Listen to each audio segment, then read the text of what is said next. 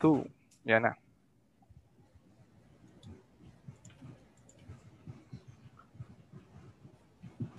Yeah, okay, we're live.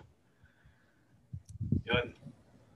So good afternoon uh, sa inyong lahat. Uh, Pastor John, Pastor Franco, Pastor Roy, at uh, sa lahat po ng uh, nakikinig at uh, nanonood sa Facebook Live ay uh, welcome uh, uh, Church Matters. Uh, actually, this is uh, first uh, uh, first day, first episode natin. So hindi natin alam kung uh, gaano natin katagal ito gagawin. Uh, church Matters, uh, usapang uh, tungkol sa church uh, para sa church. And uh, basically, ang uh, purpose nito ay uh, magkaroon lang tayo ng uh, uh, casual uh, conversations uh, about the church and hopefully syempre biblical uh, conversation and practical din uh, paano natin i-apply yung mga uh, mga principles, biblical principles uh, about the church. So basically, uh, uh, ito ay uh, it's just an extension uh, nung uh, ginagawa natin sa online course na Building Healthy Churches, an online course uh, about the church uh, for the church na sinimula natin yung uh, first uh, session last uh, Saturday. So uh, this is uh, an online course na twice a month Uh, so I'm surprised na we have uh, a lot of students. Mamaya uh, I can uh, talk uh, more about that. Uh, pero um, basically ang pag-uusapan natin dito ay kung ano yung topic natin nung uh, nakaraang uh, online course. And mm-hmm. so dun sa first uh, uh, first course, uh, uh, first session, uh, we talk about uh, yung uh, syempre introductory matters about uh, what is a healthy church pero yung, yung kahalagahan na when we talk about uh, yung question, yung answer dun sa question na uh, what a church is to be and to do ay kailangan nakaugat talaga, uh, rooted uh, sa salita ng uh, Panginoon. So we'll talk about the church, we'll talk about the Word of God uh, for uh, the next uh, few minutes. Uh, so uh, Pastor John, si Franco, and Pastor Roy uh, will uh, join me uh, in this uh, conversation. And then sa mga susunod, uh, we can uh, also we'll also invite other uh, participants sa online course natin to uh, uh, to join us uh, for uh, this uh, uh, program. So if you're on Facebook Live, uh, you can also join us sa conversation. Kung may mga comments kayo sa mga uh, pinag-uusapan namin dito, kung nag-agree kayo o nagdi-disagree kayo o may mga questions kayo, uh, pwede, pwede po kayong uh, magtanong. So yeah, pray muna tayo and then uh, we'll introduce uh, each first one. First day, first episode natin. Yeah, let's pray. Our Father in heaven, uh, uh, thank you, Lord, for giving us this opportunity. And salamat na we have this online platform uh, to talk about uh, yung mga important uh, issues uh, ngayon uh, sa church, lalo na uh, because of uh, what's uh, happening uh, around the world uh, because of uh, this uh, coronavirus uh, pandemic. Uh, so Lord, we pray for wisdom na kayo po yung mag-guide sa amin. Uh, we pray for a heart na uh, pas- uh, always passionate for for your glory and uh, for for the gospel and for the church uh, guard uh, our hearts against uh, pride and uh, yung uh, concern for our own glory. I'm praying, Lord, that you'll be glorified uh, sa conversation namin. I, I pray na I pray we pray na it will be uh, encouraging uh, para sa bawat isa na makikinig. And I pray na even with this little effort, ay uh, we can help uh, other churches na magkaroon ng uh, much needed gospel uh, renewal and reformation. This is our prayer in Jesus name. Amen. Amen. Okay, pakilala muna tayo. Sino mauna? Sige po. Ako po si uh, John Hupilenya. Ako po ay uh, ang lead pastor ng Redeemer Christian Church Manila. Um, kami po ay uh, located sa Zoom ngayong mga panahong ito. Wala pa kayong location uh, ngayon. Ah? Oh, wala pa ang location kasi nga hindi pa pwedeng magkita-kita.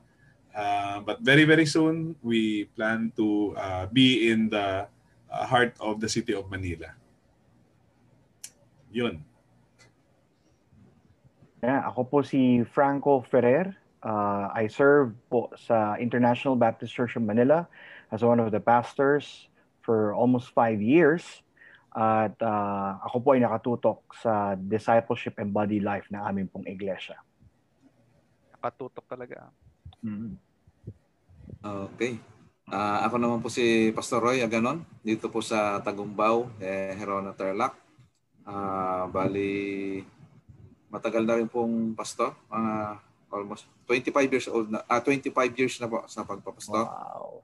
Yun yun. Uh, Kaya ikaw nandito kasi ikaw pinakamatagal eh nagpapasto doon sa sa, oh, sa klase natin. So, so ang so ang plano pala dito Teka, talaga. ako muna. Papakilala din ako. Ay, ka- ay ikaw pa pala. Oo nga, syempre. Ah, ako si ah, Pastor Derek Parfan, ah, leading pastor ng ah, Baliwag Bible Christian Church ah, since ah, 2009. So, ah, 11 and a half years na at ah, lead organizer din ng ah, Treasuring Christ ah, PH. And ah, thank you John and Franco na regular ko kayo makasama dito, right? Um, by God's grace. Bawal, bawal Yeah. kayo umabsent kasi mahirap yung walang walang kausap dito. So, ikaw mag-isa na mahirap.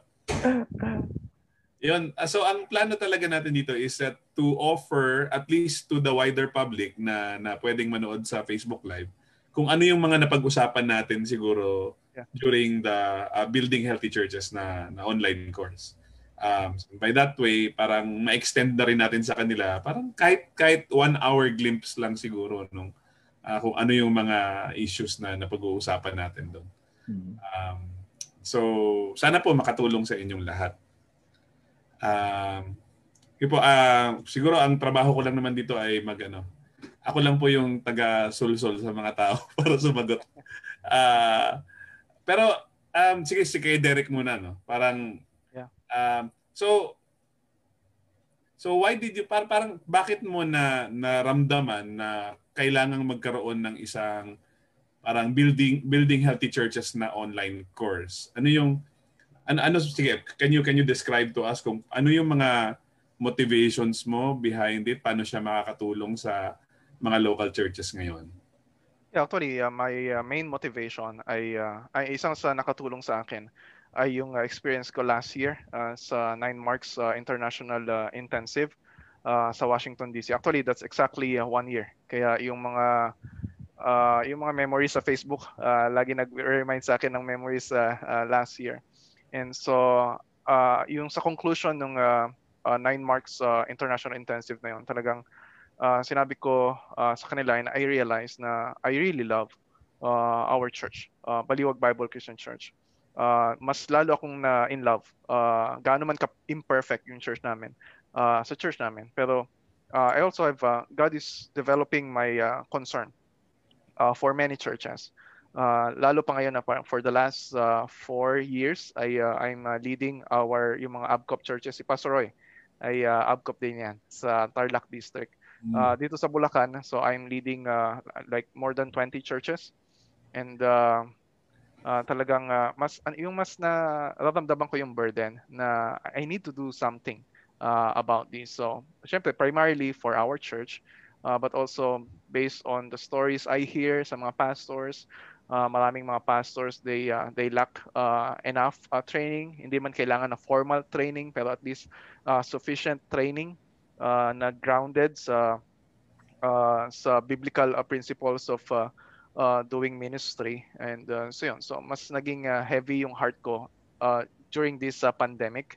Uh, kasi ano eh parang nagkakaroon ng mga mga pinag-uusapan about about the church na parang pwede pala ganito ng ganito yung church di ba? On, online lang ganun. So uh, mer merong mga concerns na kung uh, hindi tayo natin pag-uusapan ito uh, syempre may mga may mga may mga benefits na, na, na, na nangyayari because of this online ministry. Pero uh, there are also dangers na kung hindi tayo maingat at wala tayong matibay na foundation ay uh, we we may miss uh, may miss natin yung yung mas maganda mas glorious na design ni God for uh, for the church for the local church So, yun. Uh, siguro, um, take, I will will take this time to to thank you for for the initiative kasi um, totoo naman, napakalaking tulong nito sa sa mga lalo sa mga church leaders ngayon na um, basically para silang ano no, parang parang parang yung fish out of water na parang hindi mo hindi mo alam kung paano gumalaw sa sa sa ganitong panahon, ganito yung challenges Yeah. na never pa naman siguro nating nakaharap. Uh, pero speaking of yun nga, yung healthy yung konsepto ng isang healthy church. So by that assumption, meron bang unhealthy na church? Um, at uh, kumbaga uh, kung kung merong healthy church at merong unhealthy church, parang um, nasaan yung uh, may, ano yung mga uh, siguro mga sintomas no na nakikita natin dun sa pagiging unhealthy. And I want to preface all of this by by saying na um, the the Bible allows us to to show uh, to to see what uh, what a biblical church is. Uh, yun ang yun ang magandang uh, idea po doon. Now, once once the Bible is our standard at hindi at ang isang iglesia ay hindi na ganun yung ginagawa, um, posible ba na masabi na ito ay unhealthy? Ano sa tingin ninyo yung mga uh, nakikita ninyo ngayon, napapansin ninyo ngayon uh, from the churches na, na nakikita ninyo o nakakasalamuhan ninyo? Um, uh, yung mga nakikita ninyong yung medyo nakakalungkot at nakakabigat sa puso na yung sintomas ng isang unhealthy na church. Eh, kaya ni Franco yan. may, may, may, may diniscuss ka dun sa ano eh, na uh, may diniscuss ka dun sa, sa, sa klase na mga pinanggagalingan ng mga uh, sabihin na natin na, na logical na pwede mong paghugutan ng, ng foundation ng isang church pero hindi pala tama. Uh, meron ka bang uh, meron tayong mga I, I think may slide ka diyan pero siguro yeah, uh, pwede, kong, pwede kayo pakita but you can uh, begin talking about that then. Oo. Um, sige, pero pakita na natin tapos pag-usapan natin siguro uh, in uh, in detail kung ano yung mga mga bagay na 'yan. Uh, So sabi natin, uh, itong mga to, ayan, yan, itong mga to, yung traditionalism, pragmatism, uh, traditionalism sabi kung ano yung nakasanayan. Kung, kumbaga, ito yung hugot ng isang church. Uh, kasi nasanay na kami na ganito yung ginagawa. Uh, pragmatism, uh, may, hindi po na hindi, hindi po natin madalas na marinig ito pero um, ito yung pagiging pragmatic o kung ano yung ano yung nagkakaroon ng resulta. Sa tingin ninyo ano yung uh, ano yung nagkakaroon ng results? Uh, yun madaming yung member yeah. ganun ba? Yung kung yung resulta ba natin na hinahanap ay madaming members? Kung ano yung nagpapadami sa members malamang yun siguro yung tama di ba? Or secularism ibig sabihin ano yung mga trends ngayon ano yung mga mga mga sikat na mga paraan mm-hmm. na, na, na pwedeng gamitin or human opinion ito medyo medyo nakakatakot din kasi parang ang iniisip nyo lang ay kung anong sasabihin ng mga tao tungkol sa inyo. Uh, so dito sa apat na ito, an, ano sa tingin yung yung ano yung mga symptoms nito sa na, na mga nakita niyo na po sa sa church. Uh, and we're not really uh, I hope that this will not come out as judging other churches, but really, siguro gusto lang natin ng honest na, uh, honest and truthful and even gracious din na na opinion kung ano yung nangyayari sa local churches ngayon sa Pilipinas. Ay, even kahit sa mga healthy churches, uh, before others uh, will answer, uh, kahit sa mga healthy churches, we can, uh, ando pa rin yung temptation na uh, hmm uh, to uh, base yung uh, ministry natin sa ilan sa mga ito. So. Sige.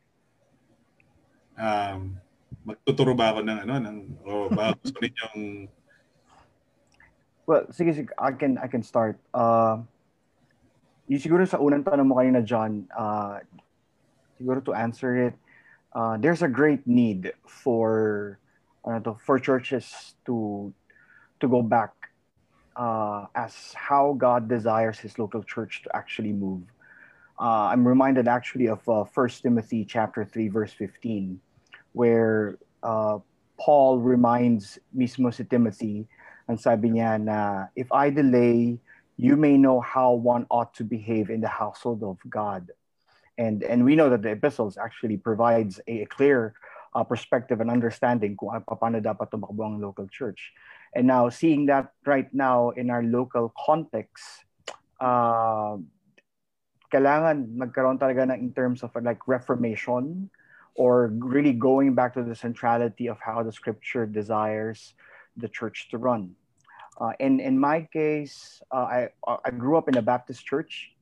Uh, mm. Traditionalism has has been a great opponent uh, to towards uh, uh, moving dun sa desire, disenyo ng Panginoon sa iglesia.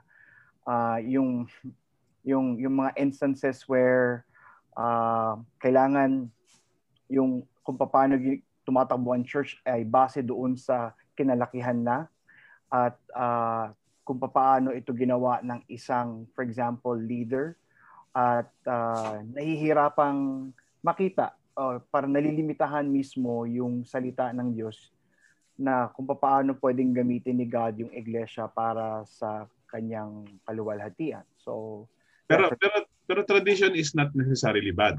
Definitely, yeah. Uh, I think th- there are traditions that, that that we need to thank God for kasi yun yung mga mga bagay na means of grace, no? And uh, that that's part of a history of a local mm, church. Yeah. But then kailangan nating makita din na hindi tayo nag nagtatayo for example ng mga traditions uh, for the sake na ano to, ma-exalt yung mga sarili natin. Kailangan din na magkaroon ng courage at higit na kumpiyansa ang iglesia sa salita ng Diyos kaysa sa mismo mga tradisyon.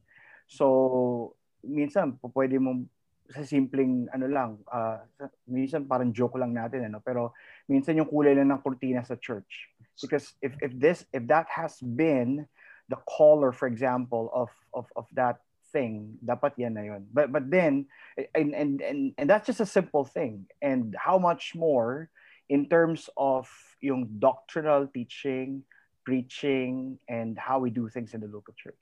So, Pastor Pastor Roy, medyo matagal na kayo sa ministeryo, ano? Um, Apo. May sa, sa tingin niyo po uh, pa, paano nagiging paano po nagiging masama practically yung kapag nasana yung mga tao sa sabihin na eh, kasi ganyan na yung ginagawa noon, ganyan talaga yung dapat gawin. Uh, sa tingin niyo po paano nakakasama sa isang iglesia yun? uh, makakasama po yun kung nagre-restrict na yun doon sa paano po uh, para ang church mag-grow and lalo na po kung yun naman ay yung tradition na yun ay wala namang biblical basis mm. no, kung nakasanayan lang pero sabi nga po natin di ba kahit sa Bible may traditions eh di ba yung nga yung Lord's Supper eh I pass unto you di ba mm. sabi ni Paul Ibig sabihin, merong good and bad. Siguro i-determine lang natin what is good and what is bad tradition.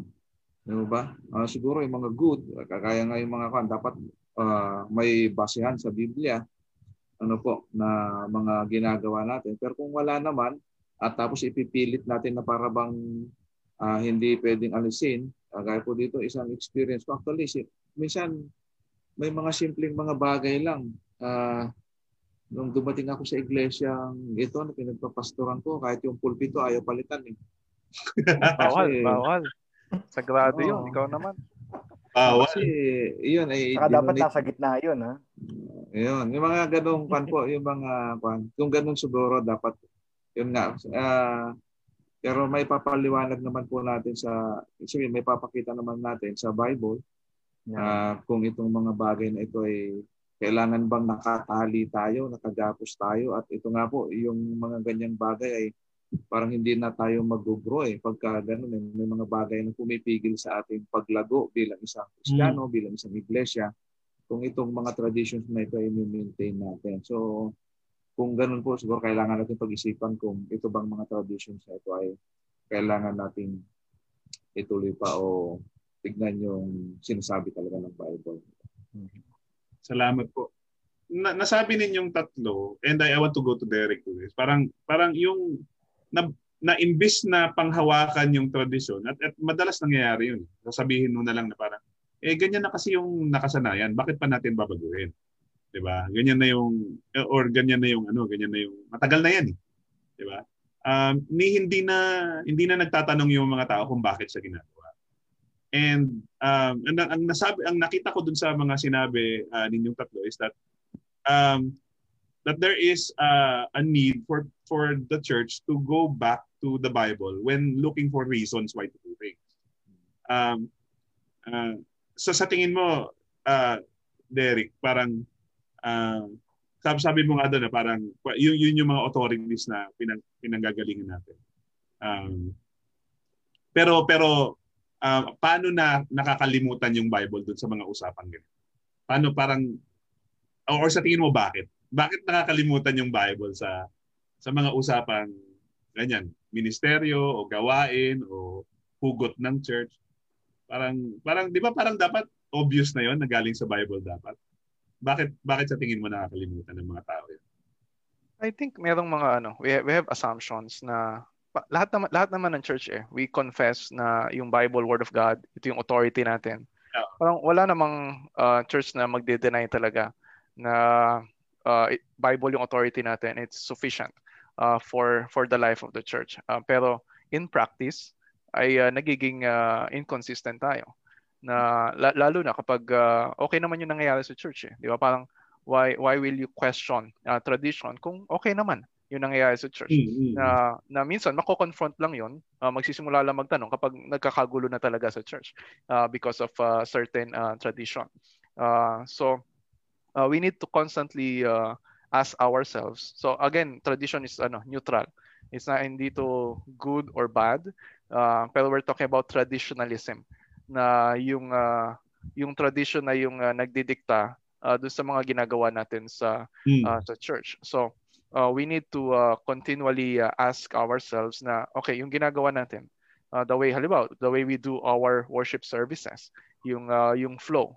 Uh, halimbawa, eh, sa sa church namin, uh, nasanay kami na hindi ko alam marami actually maraming contemporary churches nasanay na yung sa mga songs sa simula. Uh, like usually meron kaming four songs. Mm-hmm. uh, so parang pag mag gagawa ng lineup yung uh, song leader so kailangan merong dalawa na masaya. Uh, dalawang malungkot. Dalawang malungkot hindi na malungkot. Uh, uh, dalawang, dalawang mabilis or Slow, joyful yeah. yung ano tapos dalawang medyo mabagal. So and parang the last uh, few years uh, we began uh, asking our leadership why are we doing that? Oh. Diba? bakit uh, kailangan merong mabilis na mga songs? Bakit kailangan uh, meron ganito? So Oo, maraming maapektuhan yeah. dyan sa ganyan tanong and so may mahirap sagutin yun. Uh, madali, ang sasagot lang doon talaga eh nakasanayan na to eh. Okay naman eh. Totoo. Uh, but we need to uh, ask ourselves na meron bang meron bang pattern sa scripture on how we conduct our uh, worship services. Na syempre may mga may mga issues pa rin na sobrang specific, sobrang detailed na hindi naman talaga nakasulat uh, sa Bible. Pero uh, when we believe dun sa sola scriptura, uh, hindi ibig sabihin na uh, parang hindi ibig sabihin na hindi na tayo mag-decide uh, sa sarili natin. We, we, we will still use uh, discernment and then uh, talk with our leaders uh, sa church on how to apply yung mga uh, biblical principles. kaso yung iba, when we talk about ecclesiology, ina-assume kasi ng iba na wala masyadong tinuturo ang Bible tungkol dyan. Parang yes, in matters of salvation, in uh, gospel mga issues, uh, syempre malinaw yung scripture doon. Pero pag ecclesiology, uh, kaya hindi pang non-essential na, di ba? Talaga namang non-essential sa salvation, pero hindi ibig sabihin na hindi na importante. So, uh, yeah, so, we still believe that the Bible speaks a lot about uh, what a church is to be uh, yeah. and to do. So basically yun yung definition ng ano no ng ecclesiology. Uh, what uh, what the Bible what, teaches about the church. Yan, yan. Para lang doon sa mga hindi nakakaintindi siguro doon sa termino na yun.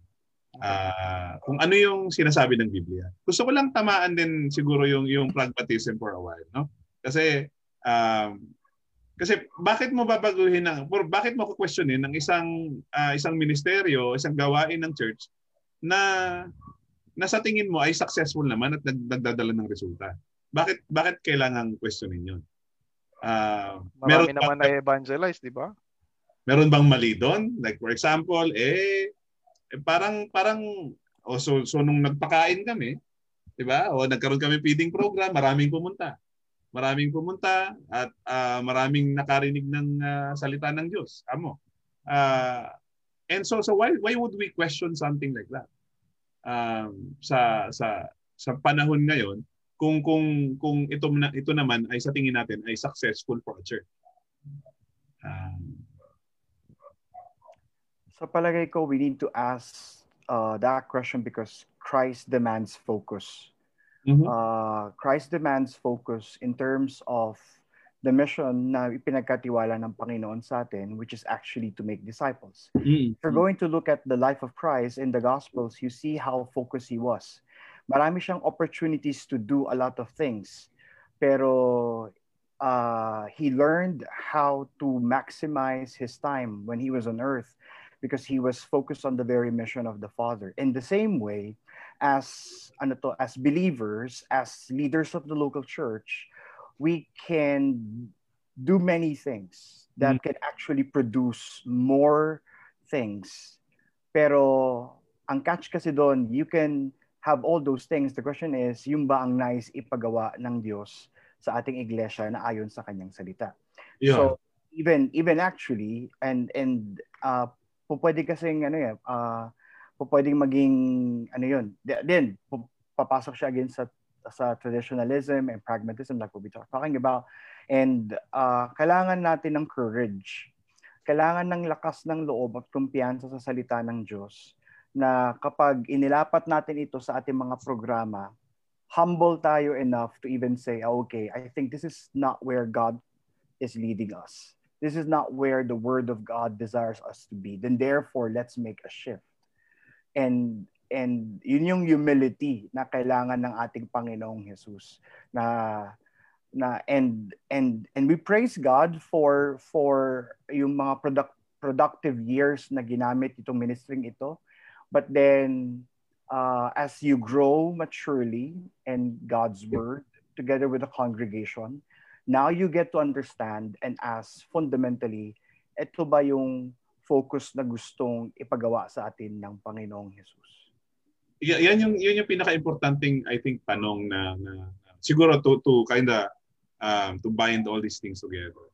Um, kasi yung kung kung 'di ba parang kung kung yung sinasabi ninyo na na ebanghelyo yung yung central na issue kasi ng ng isang uh, iglesia, yung gospel. Uh, napag-usapan namin yun ni Pastor Roy nung uh, sa sa sa breakout group namin. Sabi nga niya na parang eh, kasi gospel yung main issue. Uh, hmm.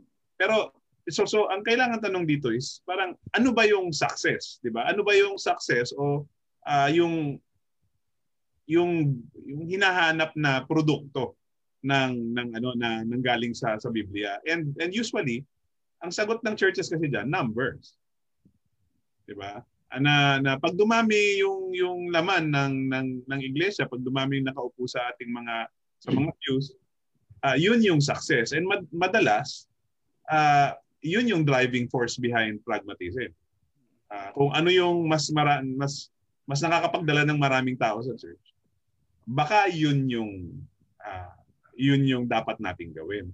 Um, which is not necessarily correct. Uh, um, Tama ba? Tama ba yung mga parang bak- Yeah.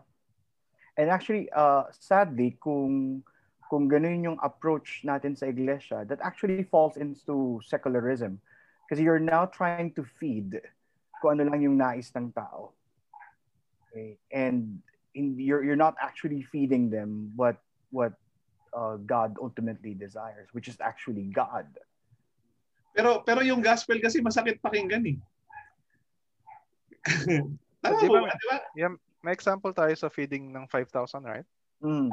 Sa John 6. So, nung nagpapakain si Jesus, eh syempre, ang daming sumusunod sa kanya.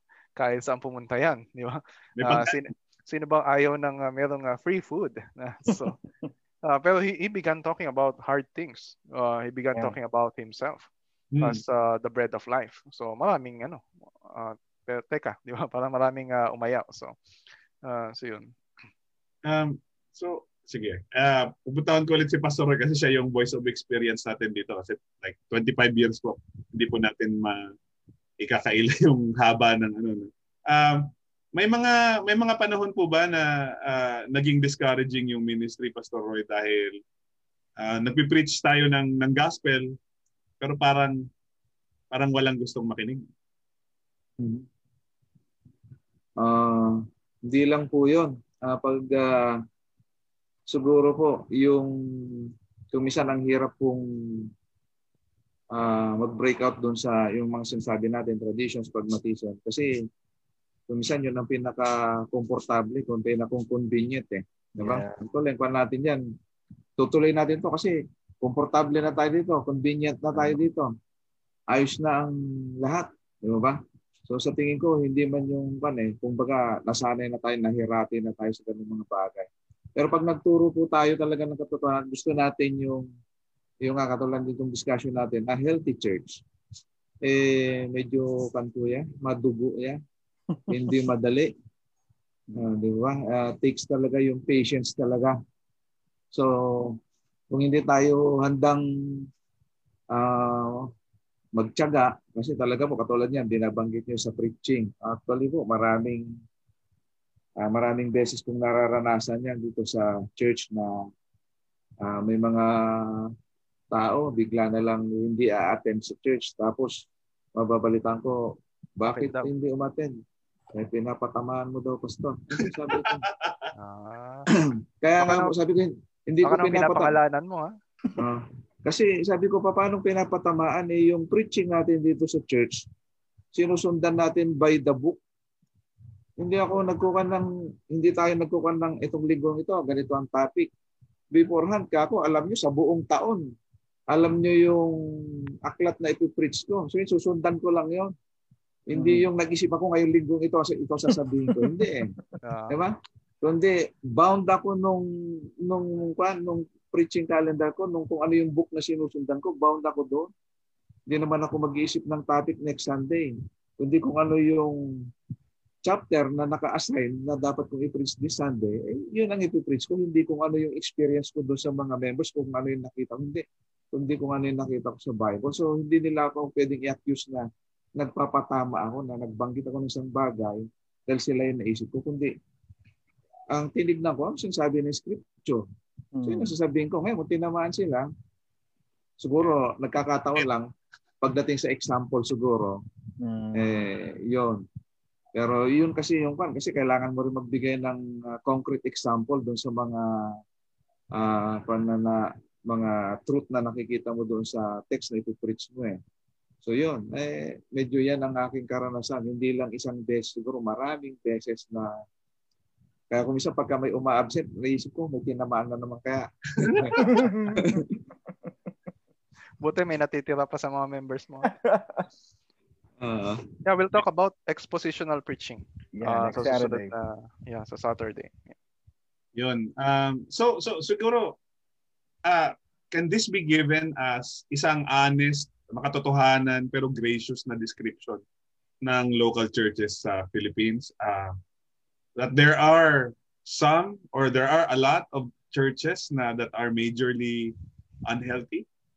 Um, ma kakayanin ba nating sabihin yun kahit masakit pakinggan? O ihinga tayo ng malalim and we will pray that you know that sana magbalik sa Bible ang mga kapatirang ito. Yeah.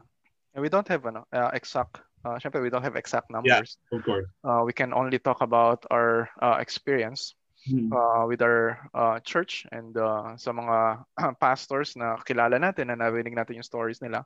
Hmm. And uh, and one uh, one evidence noon ay uh, I, I'm surprised uh, sa numbers din ng uh, nag uh, uh, register uh, hmm. na participants sa online course natin.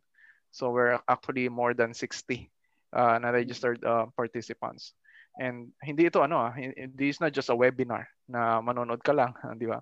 Uh, although syempre may value yun, pero uh, meron meron may, may mga readings, di ba? May mga assignments, may mga interactions. Uh, uh, so this is really a course and uh, uh, isang na-observe ko na these pastors and church leaders, they want to learn uh, how to uh, uh, help uh, build uh, biblically healthy churches uh, kasi merong merong need uh, uh, sa sarili ng church and uh, syempre we want to help uh, many other churches.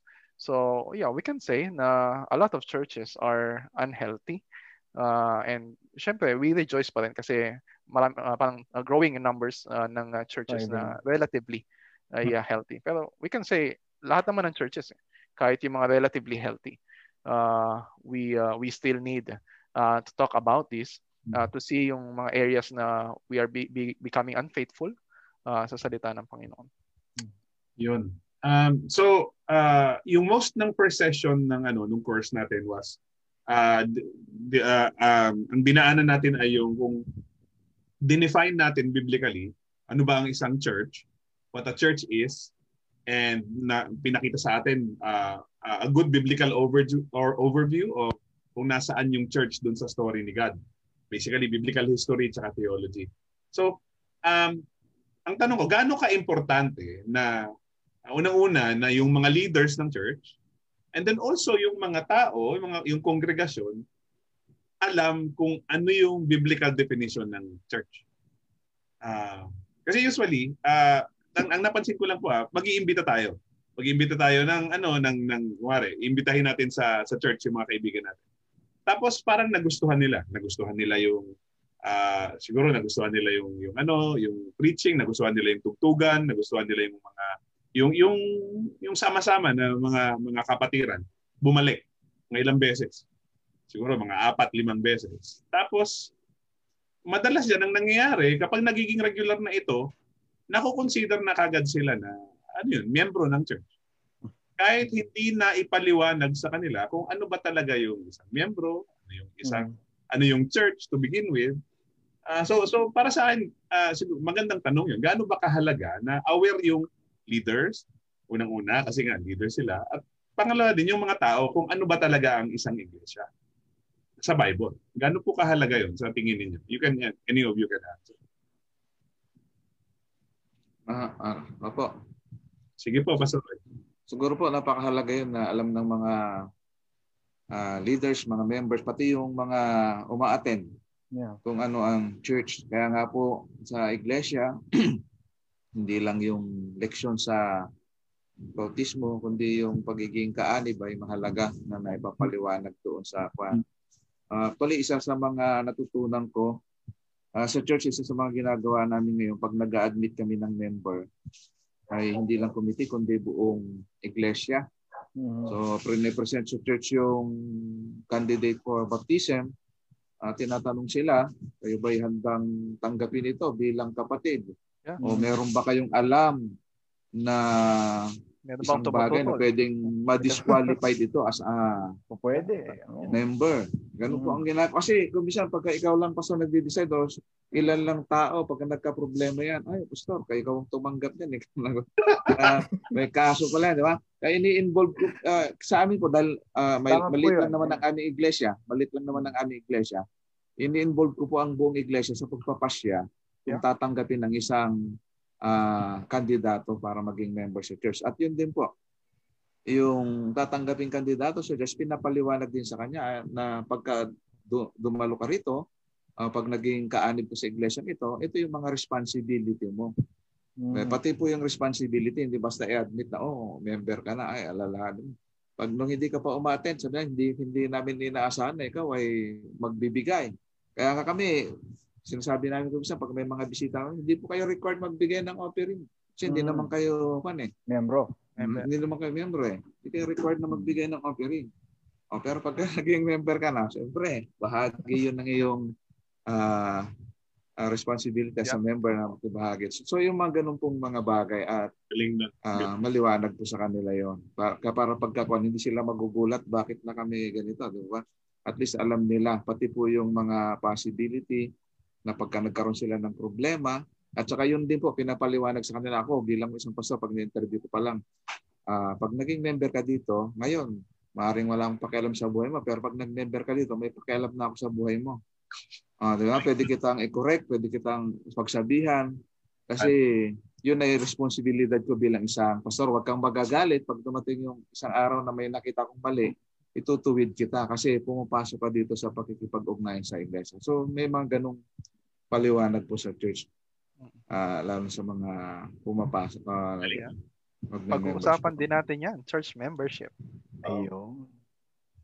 Pero yung, uh, sige, kayong dalawa, so sa definition ng isang church, uh, gaano kahalaga ito para sa, sa tingin niyo para sa, sa, sa buhay ng isang iglesia na, na alam ito both ng leaders sa kanang members?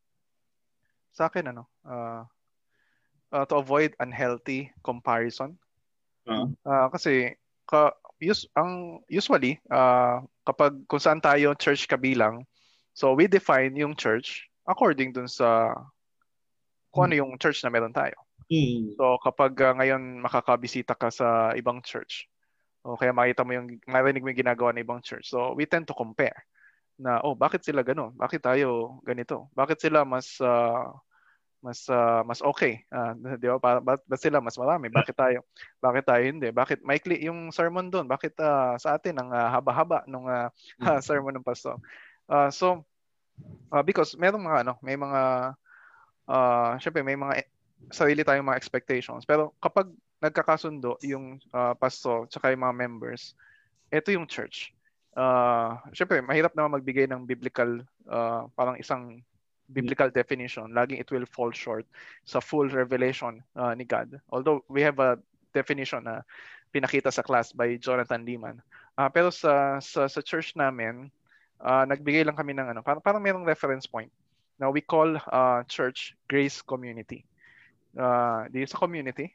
Uh, kasi syempre, ang tao nasanay na sa church eh na uh, ano yan, lugar, building, uh, parang mm-hmm. hindi na hindi na maalis yun eh. No, o nung una tinatry ko na baguhin yung uh, ganung uh, nakasanayan pero nakasanayan eh. Uh, so but ang mahalaga nagkakasundo tayo. When we talk about the church, ano ibig sabihin natin? So grace community. Uh, na merong Tagalog na definition. Isang pamilya ng Diyos na uh, binubuo ng uh, kwento ng Diyos, yung uh, story of God uh, from uh, creation, di ba? Uh, to uh, new creation. Isang pamilya ng Diyos na binubuo ng kwento ng Diyos at nakikibahagi sa mission ng Diyos. So, uh, God's family, uh, formed by God's story, uh, participating in God's mission. So, uh, magkakaroon ng, ngayon, ang kailangan na comparison, we compare our church dun sa biblical uh, definition ng church. Uh, and then, doon natin mapag-uusapan ano ba yung mga nakasanayan natin na kailangan nating baguhin. Hmm. Ano ba yung mga hindi natin ginagawa na sinasabi pala ng Panginoon na dapat nating gawin. Uh, ano naman yung ginagawa natin na sinabi pala ng Panginoon na hindi natin dapat gawin. Hmm. So, I think uh, yung nagkakaisa yung pastors, elders, mga members, what a church is ay uh, mahalaga for yung unity ng church uh, for the mission na He has entrusted to us. Hmm. And to add dun sa sinabi ni Derek, uh, I think it gives a clear direction uh, kung saan papunta ang ating iglesia. Uh, mm-hmm. And it it also ano to, uh, para siyang yung yung yung mismong clear definition and biblical definition of what a church is gives you like a guardrail so that you will not fall into traditionalism, secularism, pragmatism, and humanism and and we need to keep in mind now this is again this is god's church so therefore uh, we need to hear from him especially the leaders you know the leaders should hear from him from the pastors uh, the pastors and leaders collaboratively work and from there uh, understand na okay so this is where we would move now uh, uh, his bride or kasi hmm. kasama, kasama rin naman pati ang mga leaders doon. Pero na, naunawaan natin na na ang direksyon ng iglesia ay dapat magmula sa ating Panginoon. So dapat klaro 'yon and uh, so so it provides a clear direction for the leaders. It it uh, keeps them away from temptations. You know, na hindi mag-fall ang iglesia doon. So and and also kapag klaro din yung mismong perspective of what a local church is, uh, we are challenged Okay, we are challenged to grow. We mm-hmm. are challenged to, uh, again, I'm not just talking about numerically, but uh, to grow in faithfulness. You know, to grow in faithfulness. Because mm-hmm. because that's the measure of uh, biblical success uh, in the long run. Kala ko numbers. Uh, de, uh, may, mayroon lang ako idea. Parang meron lang akong na, na, na, nakukuhang vibe galing sa sa usapan ito na parang vibe ba? Okay yan. Parang, parang vibe na. vibe, vibe, vibe parang, parang, ba't parang mahirap maging church? At ba't, ba't parang mahirap maging member ng church? Ba't parang ang hirap pumasok pala sa isang tunay na iglesia or sa isang biblical na iglesia na kagaya ng napaliwanag ninyo? Hmm. Parang at bakit bakit bakit sa parang ang ang unang uh, paliwanag sa akin noon na hindi madali lang sumama ka lang dito. Hmm. Diba? Parang uh, kung ganun lang yung napaliwanag sa akin, uh, tapos hindi napaliwanag sa akin ito, parang parang ngayon maririnig ko tong ganito, sasabihin ko, eh ba't parang ang hirap? Parang church lang naman yan, Sunday lang naman yan, di ba? uh, ba- bakit parang ano, parang hindi ba tayo pwedeng parang hindi ba pwedeng iakusa sa atin kung kung if we want to be a healthy church that we are making church difficult to reach for the para sa mga madlang madlang people. Hmm. Baka maging legalistic na daw tayo, ganun. Parang Oh, ganun. Wala, Parang, wala, na, wala ng grace. like for example, sabi yung kay Pastor Roy, parang um, na naintindihan ko Pastor Roy, kasi ganyan din yung ginagawa namin sa sa church namin ngayon. Nat, nat, nat, natutunan namin na, na yan ang tama. Pero pero parang ang idea kasi is, bakit parang ang hirap pumasok sa church? Bakit ba ginagawa niyong mahirap? Hirap naman ang tanong mo. Siguro ganun yung perspective, you know, uh, particularly for someone who does not, ano to, who's not in Christ. I, I think, La la la la la. oh, uh, yeah, uh, that's the perspective of someone who is not following Christ. Um, kasi uh, a person who, ano to, who is in Christ, I believe that uh, particularly like in the book of John, you see how God provides new desires. And uh, at first, probably maisip niya mahirap, pero as it is being explained to the person, and if that person is regenerate, uh, doon niya makikita na hindi siya actually rules. Uh, Of course, we have rules, but rules are not, uh, God's rule for His church are not meant to restrict us Hmm. sa Mm. But actually to liberate you to experience the vastness of his grace and place sa local church. So uh, and and kapag yun ang unti-unting naunawaan ng isang for example potential member, makikita niya na wow, this is how God is so much concerned sa akin. You know, and that na dinala ako ng Panginoon sa aking iglesia, sa iglesyang ito at dumadaan ako sa proseso na ito. And uh, and we understand na may mga struggles along the way.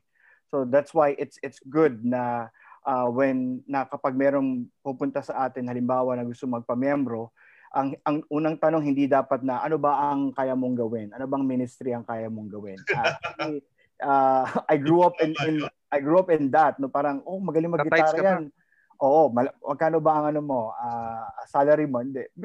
Pero sa sa church na when I grew up, ang unang tanong usually is marunong ako mag-gitara, ah, mag-drums, mga ganyan. So and and there's a tendency like okay, so ang after lang natin ngayon ay again the skills and we're not really concerned about the person. Pero pag bumalik tayo ngayon doon sa disenyo ng Diyos, and then again, hindi ibig sabihin na we will fully understand what it means to be a local church. Uh, even the nine marks, uh, actually madami na nga, hindi na nga lang nine, nine bro, di ba? Yeah. Dumami na, may worship na, may prayer pa, may mission. So, sabihin na din, uh, they understood na hindi hindi lamang nine, uh, but but to just focus on what they have during that time Yeah. and, and stick with that. It they saw how it helped the local church. And I love yung introduction ni Mark Dever dun sa sa sa book when, when he said na uh, they, they just they just continue to study God's word together and from there they've they've seen how the people grew but they were also sad because there were some people who actually left and, Yeah. and but but they continued kasi yun yung gusto ng Panginoon and uh, and uh, yeah so I don't know if I'm making sense Ah, basta. okay pastor go po Ako po, Pastor. Ah, so lang sabihin siguro, kung naintindihan ng tao yung pagsunod niya kay Kristo, hindi magiging mahirap yung Hmm. membership sa church. Kasi mas matindi yung kay Christ, di ba? If you want to be my disciples, you must deny yourself, take up your cross, and follow me. Hindi pa ba mabigat yun? Totoo. Kung, na, kung, naintin, kung naintindihan niya yon, maning-mani na lang sa kanya yung membership sa church. Kung naintindihan niya yung following Christ. Mm. So mahalaga po yan eh. At, at the first place, bago naman siya mag-apply ng membership sa church, dapat followers talaga siya ni Christ eh. Di ba? dapat Dapat po. Dapat po. Kung naintindihan niya yung pagsunod kay Kristo, hindi niya hindi niya titignan na mahirap yung maging miyembro sa simbahan. Kasi yung demand pa lang ni Christ para maging disciples niya. Eh, hindi na magaan yun. Deny yourself. Take up your cross. Di ba? Kung naintindihan niya yun. Mas pinahirap pa. parang mas pinahirap niyo po. yeah, but but that's discipleship, right? Right. Uh, ang kasi parang na na ang ang naging experience ko din ngayon, uh, I mean, parang yung membership interviews namin are such a blessing to me because um, naintindihan ko kung paano gumalaw yung Diyos dun sa mga nag apply na yun. And na, nakikita ko na, I mean, may, may, uh, may, may, nakikita ko na, na parang pinatutunayan sa akin ulit ni Lord na, ay, totoo ako. At gumagalaw ako sa mga buhay ng mga tao. Uh, natutuwa po ako na ginagawa namin ni, ni Arvin yun ngayong mga panahong ito. Mamayang gabi po ay meron akong membership interview na dalawa. Uh, wow. So, pero 'di ba, parang nawawala kasi sa sa usapan yung yung unang yung unang assumption natin na uh, the church is for yes, sinners who want to want who need a savior. Pero coming into the church, going into being members, you have to uh, declare yourself as a citizen of the kingdom. Hmm. Kailangan ng deklarasyon na ikaw nga ay follower ni Kristo. Yeah. Um, maaring itong mga and, and maaring itong mga uh, taong bumibisita sa inyo, hindi hindi niyo pwedeng i-assume na dahil sila ay nagsisimba, sila ay Kristiyano. Uh, hindi, uh, magandang napakagandang deklarasyon po 'yun ni ni, ni Pastor Roy nung, nung nasa grupo namin. Napag-usapan namin na uh, kaya kaya natin sinishare yung pinipreach yung gospel galing sa pulpito kasi hindi natin alam kung sino sa kanila kung sino sa kanila ang ang Kristiyano, hindi Kristiyano at this point uh, there's a certain point in your preaching na hindi mo talaga kilala yung mga tao. Lalo na kung mga bumibisita lang yan, hindi pa mga miyembro, ganyan. Pero kapag naging miyembro sila, kailangan alam mo na follower nga sila ni Kristo. At tama naman din po yun na, na makikita nila kung ano yung blessing uh, nung, nung pag, yung pagpaliwanag mo kung ano ang isang church uh, sa kanya. Kasi nakikita niya kung ano yung parte niya doon. Ano yung, ano yung dapat niyang ginagawa. Um, So, um, 10 minutes yeah. tayo siguro magla-last question ako tapos ano? Uh, yeah, pero sagutin ko din 'yung ano. Ah, sige, sige. Uh, kasi pag-usapan naman natin 'to in uh, uh, more detail uh, when we talk oh. about church membership. Pero yung question mo, uh, it's also an indication na for many Christians uh, and a lot of churches, uh, we have ano, we have a small vision of uh, yung uh, grandeur, yung uh, glory, yung uh, greatness uh, ng design ni God for the local church. Mm-hmm. Uh, parang yes in a way we parang we need to simplify uh, some of the things we're doing sa church pero uh, sometimes in our effort na parang padaliin o kaya simplihan lang ay minsan nami-miss natin kung gaano ka ganda, gaano kalaki yung uh, disenyo ng Panginoon. And it's like marriage Di ba, parang hindi naman ganun kadali pumasok sa isang uh, marriage relationship. Di ba? So, andun yung risk, andun yung commitment. Uh, so, parang you don't just join uh, a family. Oh, pwede bang maki, uh, maging member na ako ng uh, family ninyo? So, ganun. So, uh, so, ganun din. Kaya, when we talk about church membership, actually dun sa book ni Jonathan Diman, uh, he'll talk about uh, na membership is not about joining a church. It's about submitting okay. uh, sa church. So ngayon kasi parang we put emphasis, uh, minsan nagiging overemphasis na sa belongingness uh, sa church. Kasama naman yun. Pero nawawala na yung, uh, yung authority uh, na ibinigay ng Diyos uh, sa local church. Salamat sa inyo. This has been a blessing. Siguro, last question. Uh, just to, to close us. And it's been a good hour of talking. Uh, Nakipag-usap. Mag, magsi-six na pala. Bilis ha? No. Bilis na. No? Uh, Salamat sa sa inyo. Ang ang tanong ko lang siguro uh, para sa inyo, no? siguro and, and I need each one of you to answer bago din ako mag sumagot.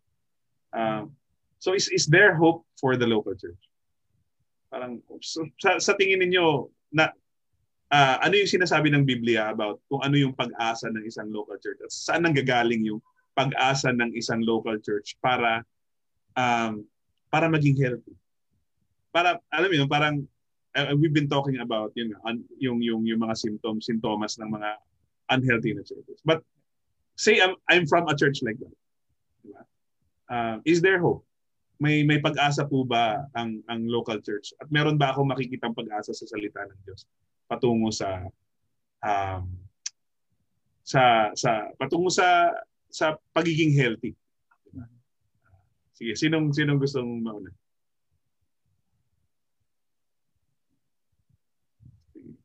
Parang feeling ko si Pastor Roy gusto na sumagot. sige, sige po. Uh, napakalaki po ng pag-asa. Ano po? Amen. Sapagkat uh, sino bang inaasahan natin ng ating Panginoon? Siya ang ulo ng iglesia. Tayo ang kanyang katawan.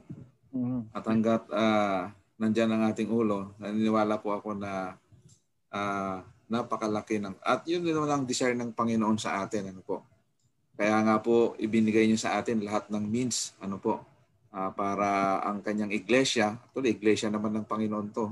Tayong mga pastor tayong mga lingkod niya ay under shepherd lamang. Uh, uh, nandun po naniniwala po ako na kung uh, titake up natin talaga yung responsibility natin as a pastor sa church ay hindi naman po malayo na uh, madala natin ang iglesia sa isang uh, hindi lang malago kundi uh, malusog na iglesia sapagkat nandiyan naman yung ating chief shepherd para ng ka, natin kasama sa ating gawain ano po. Amen. Ayun na, sinagot na ni Pastor. Okay na. Kasi ako sa uh, sa nangyayari kasi ngayon parang a lot of pastors uh, and probably uh, tayo din, di ba? Uh, we, uh, ang daming discouragement. Mm. Uh, we get uh, frustrated. Uh, Siyempre, nangyayari dahil sa pandemic.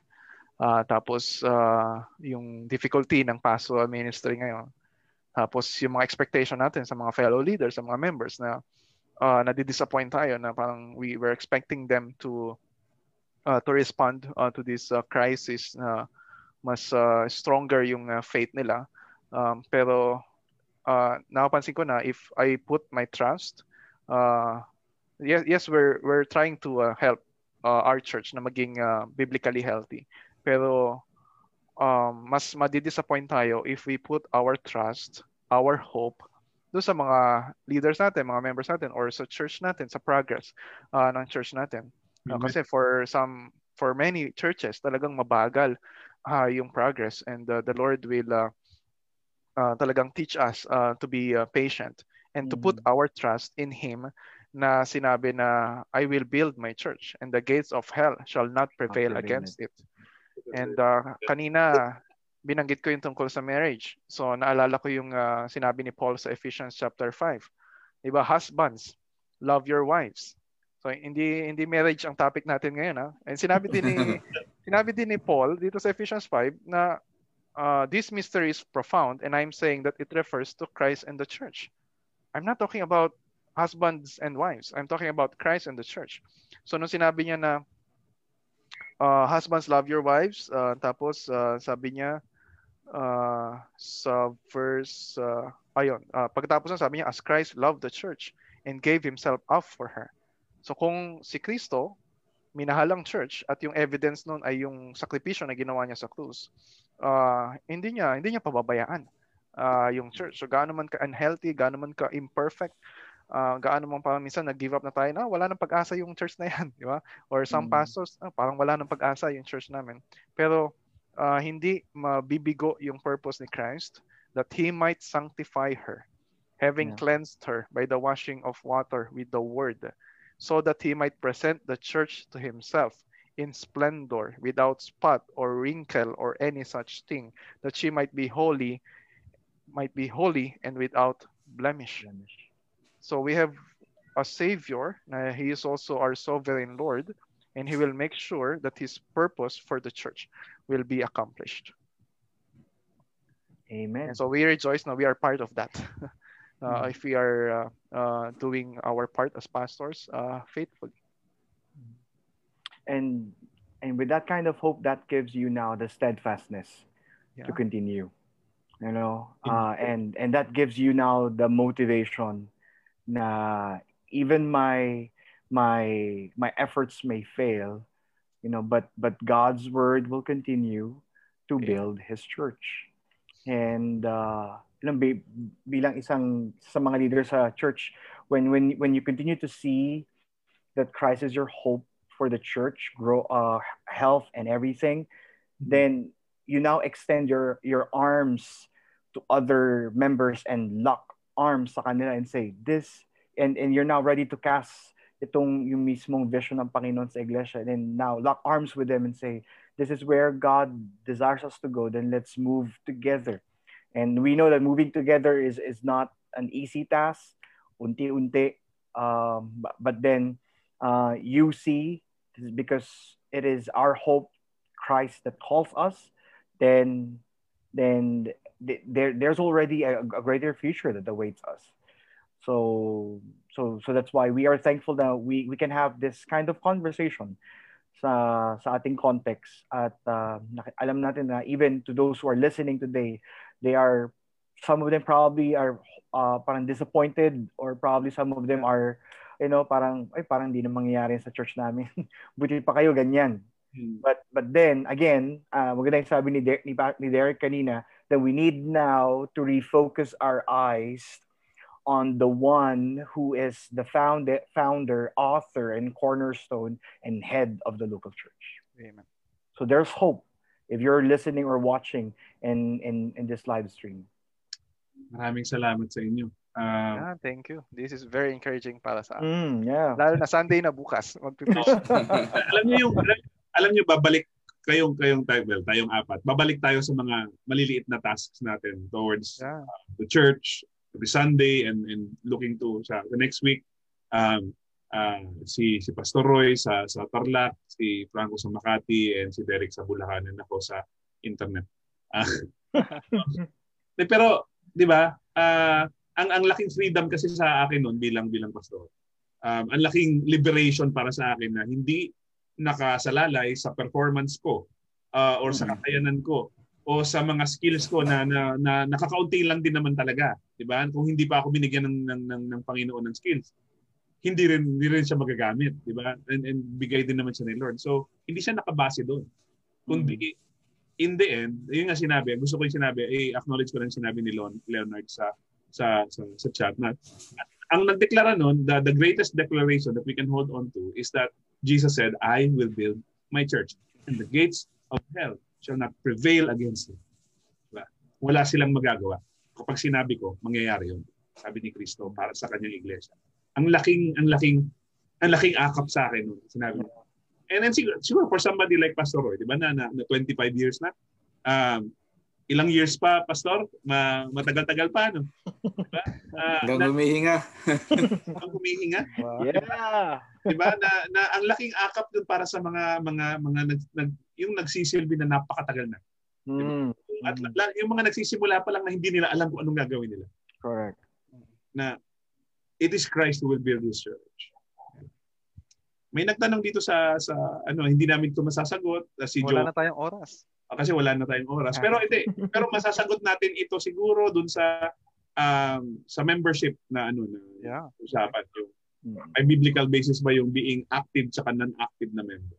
Uh, magandang usapan yan. Pero uh, this has been very, very uh, uh, encouraging for me and, and I, I guess sana para, para sa inyo.